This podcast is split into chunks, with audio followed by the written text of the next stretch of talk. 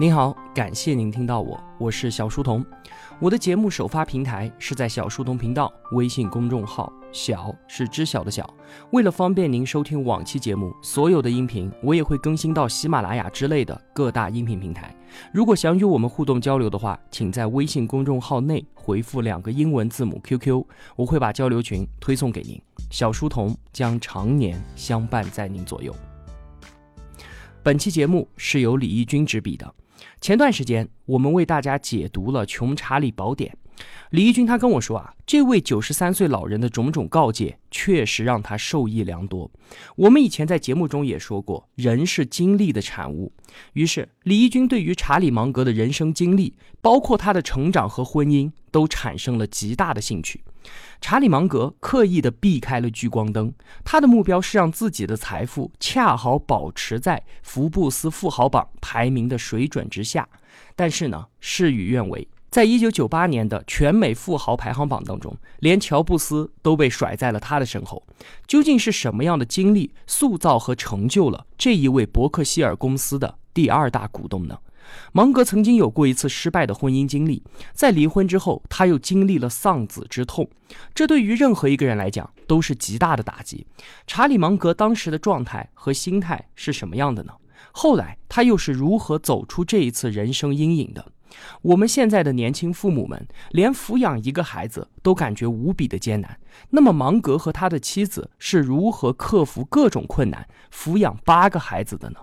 我想啊，如果我们不了解这一些，是无法深刻的理解和运用查理芒格对我们的建议和劝告的。他的思维和方法论，对于我们来讲，也就更是一碗浓浓的鸡汤了。然而啊，因为芒格非常注重自己的个人隐私，所以关于他的文字记载是少之又少。终于啊，在一个偶然的机会，我看到了这一本《查理芒格传》。以芒格的性格，是不希望这一本书出版的。他预见到了被他视若珍宝的私密生活会随着这本书的出版而不复存在，所以在最开始的时候啊，芒格是反对的。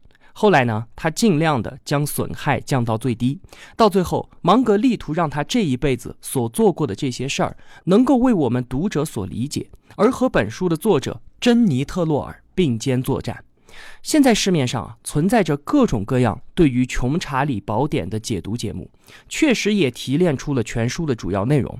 但是如果你看完了全书七十万字的话，你会觉得这些解读都是远远不够的。即便是我们自己的解读节目，其中也还有大量很好的内容没有讲到。或许是由于专业所限，因为全书超过四分之一的篇幅讲的都是金融投资方面的知识，金融行业的同学看起来或许能够轻松一些，也可能呢是对芒格的经历了解甚少所限，一些核心的内容知其然，却并未知其所以然。李义军他从上学的时候就很喜欢看人物传记，当时马云还没有今天那么出名，他就读过马云的个人传记。他曾经和我说啊，从人物传记当中不单可以获得关于这个人物所倡导的精神、他的成功和失败的经验，也能够从这个人物的成长经历当中收获大量的没有被媒体披露的珍贵细节。因为有些时候，恰恰是这些细节才成就了这一个人。历史它本身是死的，记住什么事件发生在几几年，这毫无意义。但是人所承载的历史却是活的，我们能够透过这个人，体察到他所在的时代和环境到底是什么样子，看到这个人物的惊喜、奋斗、艰难，还有无奈。查理芒格他每年都要看几百本的传记，这个量啊是大的令人吃惊的。那么现在就让我们从这一本《查理芒格传》来看一看，芒格是如何在他自己人生的这条航船上扬帆掌舵，在跌宕的岁月当中，他是如何乘风破浪、勇往直前的。我们把镜头拉回到一九二四年，这一年的第一天，一月一号。查理芒格出生于美国奥马哈市，他未来的心灵搭档，也就是巴菲特，在六年之后也出生在了这个城市。巴菲特出生的时候，也就是芒格六岁的时候，那一年美国股票总市值跌幅超过了百分之四十，雪上加霜，伴随着一系列的自然灾害，洪水、干旱、瘟疫和沙尘暴的袭击，整个美国陷入了大萧条时期，四千多万美国人落入了一贫如洗的境地。而芒格呢，得益于自己父亲的一笔横财，使得一家人还能在这段时期继续过着舒服的生活。虽然啊，芒格一家的经济条件确实不错，但他自己呢，还是会每周六跑去工作，赚一点零花钱。他赚钱的这个地方可不是一份轻松的工作，是一家杂货店，雇员必须十二个小时不间断的干活，期间也不能吃饭，更不能休息。小店的老板是巴菲特的爷爷，巴菲特后来也在这间杂货店里面干过活。这一份工作让芒格在上大学前就体会到了财务独立的价值。到了一九四一年，珍珠港事件爆发，美国加入了第二次世界大战。第二年，刚满十九岁、读完大二的芒格也参军了。由于他入伍的时候考试成绩优异，所以他很快就被提拔为少尉，在战争中从事一些非战斗性的工作。这个呢，让他避免加入了伤亡惨重的一线部队。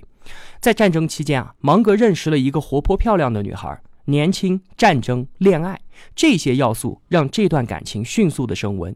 他们结婚，并且生下了一个小男孩。在战争结束之后，芒格申请了哈佛法学院。但是啊，由于缺乏学位，遭到了当时院长的反对。最终呢，因为哈佛法学院的前院长是芒格家族的世交，那么就由这一位前院长出面，芒格才被录取。你可不要将这件事情理解为我们中国式的关系照顾。芒格在之前的学校成绩单是非常优异的，而这一位前校长就是在看完了这一张非常优秀的成绩单之后，才同意出面的。芒格在哈佛读书的这段时间，也没有给这位老院长丢面子。在第一学年结束的时候，他就拿到了全班第二的好成绩，并且因此获得了四百美元的奖学金。芒格的父亲是一位律师，而他的爷爷更是出名的大法官。再加上他自己的成绩也很优秀，种种原因让芒格在学校里面表现的是极为自信，甚至到了傲慢自大的程度。如果教授叫他起来回答一个他没有准备过的问题，那么他会这样说：“这个案子啊，我还没有看。不过呢，如果你给我案件的背景，我就能够告诉你相关的法律条文。”如果有人说啊，是财富才让芒格变得骄傲自大的话，那么他的同学马上就会站出来反驳，说胡说八道。我认识芒格的时候，他还很年轻，很穷，但是他一直都是这样目空一切的。最终。当芒格从法学院毕业的时候，他是全校最优秀的十二名毕业生之一。读到这里啊，让我想起了电影《肖申克救赎》中的一句台词。他说：“有一种鸟是永远关不住的，因为它们的羽毛太过于光亮了。”前两天，互联网大佬齐聚乌镇这件事情啊，在朋友圈刷屏了。为什么呢？因为照片里面清一色的都是名牌大学毕业的社会优秀人才。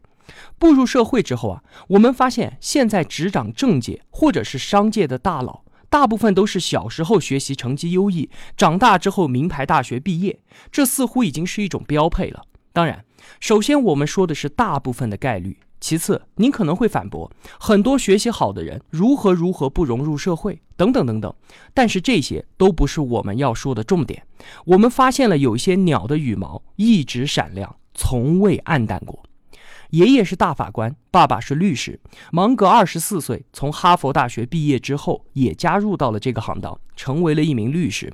他小时候在他爸爸的光环之下，免受大萧条的侵袭。青年时期又远离了第二次世界大战的一线战场，和一个聪明漂亮的女孩结了婚，并且生了三个孩子，一个儿子，两个女儿。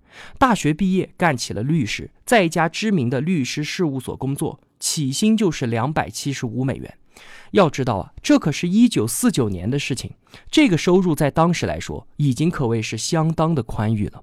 芒格理想中的生活就是有一堆孩子，一栋房子，房子里面有很多的书，有足够的财富可以让自己过上自由的生活。而芒格这个时候的生活似乎正朝着他自己梦想的方向慢慢的前进着。但是后来他的好运用完了，他将度过人生中最灰暗的岁月。芒格在二十九岁的时候离了婚，离婚之后住进了大学俱乐部条件很差的单身宿舍。紧接着，他深爱的大儿子被诊断出白血病，这在当时啊可是绝症，而且那个年代并没有什么医疗保险，他需要支付所有的医疗费用。全力以赴的芒格并没有感动死神，他眼看着自己的儿子在病床上慢慢的死去，然后跑到外面沿街边走边哭。芒格回忆说：“，我想象不到生命中还有什么样的经历，比眼睁睁看着自己的孩子一点一点的死去更糟糕的了。”这个时候的他，自己的大儿子已经不在了，婚姻也完蛋了，一大笔钱也没有了。尽管芒格因此瘦了一大圈。但是他并没有被生活的磨难所击倒，芒格依然向往着家庭的生活。在儿子去世的第二年，芒格和他的第二任妻子重新组建了家庭。后来啊，七十六岁的芒格说：“你永远都不应该在面对一些难以置信的悲剧的时候，因为自己失去信念而让它演变成第二个甚至是第三个悲剧。我一旦吸取了教训。”就不会跟过往纠缠不休，花更多的时间去后悔那些过去所发生的事情。芒格的第二任妻子也离过婚，他带来了两个儿子，再加上芒格自己的两个女儿，就是四个。他们两个结婚之后又生了四个小孩，加起来就是八个。不管生这么多的孩子是什么样的动机吧，但是要把八个孩子抚养成人，这无疑是一项巨大的财政挑战。芒格下定决心要好好的抚养和教育他们。当时他觉得，要赚足够多的钱，就必须把自己的聪明才智全部运用在他的律师工作上面。芒格进入律师事务所的前期，他接过这样一个案子。他知道客户会在将来的某一天来讨论方案，所以他做了大量的功课，提前把问题分解成了三种解决方法，并且对每种解决方法都思考出了具体的方案。结果呢？第二天客户来了，讨论一阵过后，客户所要求的解决方法恰恰就在芒格所预料的三个当中。客户让他回去准备，可是这个时候他把之前准备好的方案直接写了出来，这在客户看来非常的令人吃惊。后来他就指定芒格做他们的委托律师，芒格就这样用他自己的方法，很快就成为了一名按小时收费的律师，并且通过做律师也攒下了一些钱。但是当时的律师并不像美国今天的律师那样收入这么高。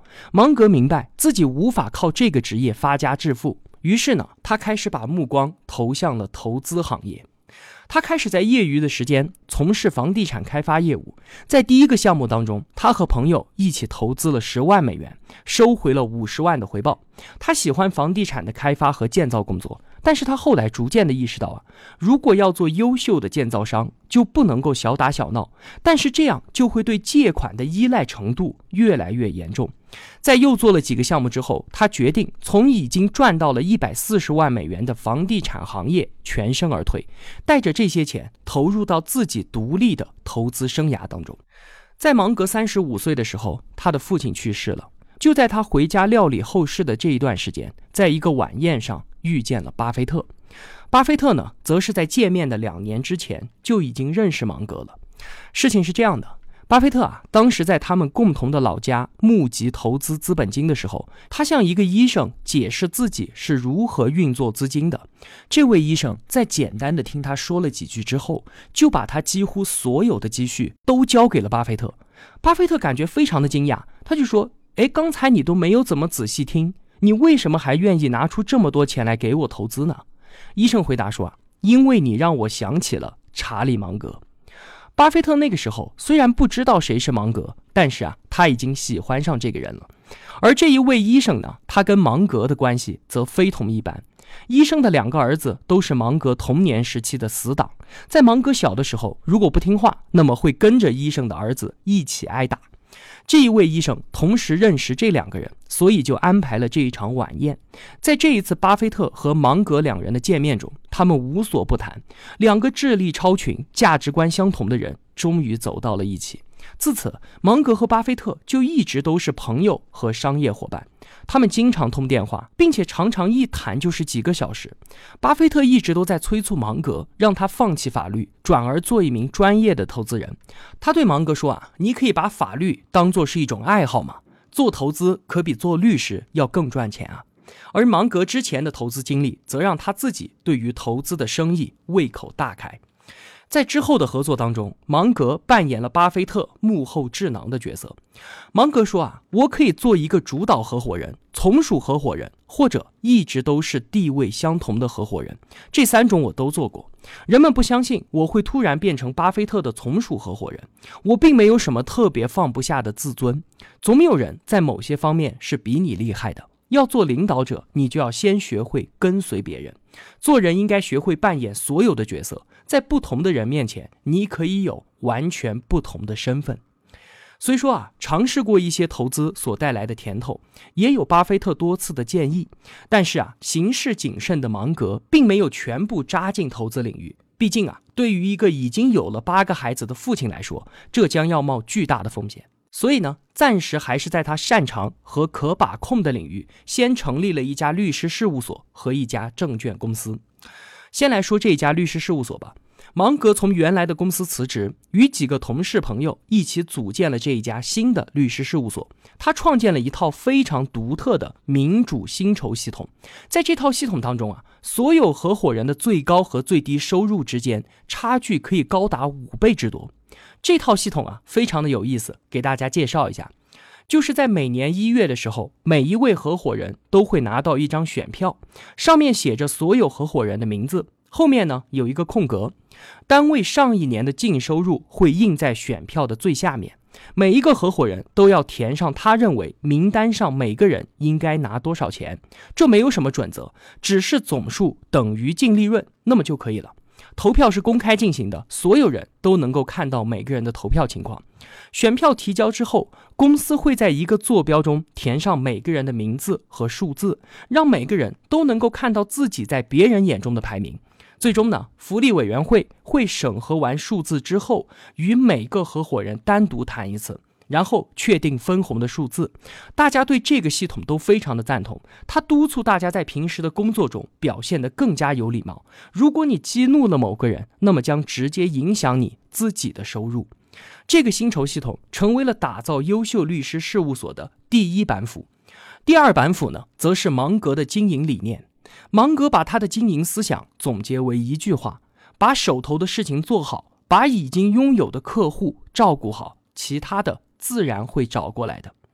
再往下，第三板斧是和苹果的创始人乔布斯不谋而合的。招聘的时候采用精英原则，在这种严格的精英招聘原则之下，甚至很多非常有能力的人都被拒绝掉了。无论申请人是谁，都必须牢牢地遵循它。期间呢，芒格其中的一个女儿从哈佛毕业，向这个律师事务所投递了简历。即便他的爸爸是查理芒格，但他依然因为条件不符合而被拒绝了。那第四板斧就是芒格自身。对于这家新的律师事务所来说，芒格长期以来所积累的社会信任资本，就产生了客户吸铁石一样的金字招牌效应。就靠着这四板斧。新的律师事务所一开始就健康蓬勃地成长了起来。第一年，公司就赚了大钱，几个合伙人很快就变成了富人。在这段时间，芒格还成立了一家证券公司，从事投资工作。这家证券公司在前十一年的表现都是非常优异的，年均复合毛收益率达到了百分之二十八点三，这就相当于只要四年的时间，你所投入的钱就可以翻一倍。在芒格四十一岁的时候，他离开了自己创建的律师事务所，因为芒格相信他再也不需要依靠律师费来过日子了，而且他并不喜欢律师这个职业。为什么呢？第一个原因啊，可以追溯到芒格小时候，当时他的父亲有一位好朋友，是一名白手起家的爱尔兰人，他聪明、积极、正直，极其的有魅力。与此同时呢，他的父亲还有一位客户，则正好相反，是一个吹牛大王。自视极高，处事不公，难以相处。芒格就问父亲说：“为什么你为那个吹牛大王做了那么多的事情，而不是花更多的精力在那个爱尔兰人身上呢？”他的父亲回答说：“如果我跟优秀的爱尔兰人打交道，那你就没钱买可口可乐了。而吹牛大王则不一样，他在生活中遇到了很多的法律纠纷。律师就是这样，在很多情况之下，不得不跟一些非常低劣的人打交道。律师能够赚很多的钱，大部分也归功于这些人。就算客户他是一个品德高尚的人，但是律师要帮他对付的，也往往是个非常低劣的家伙。长大后的芒格在自己从事律师的职业生涯当中，他渐渐地发现，太多的律师都参与了很多不可告人的事情，比如说为企业提供逃税服务，或者是为那些恶棍辩护，帮助他们逃脱法律的制裁。这是第一个原因。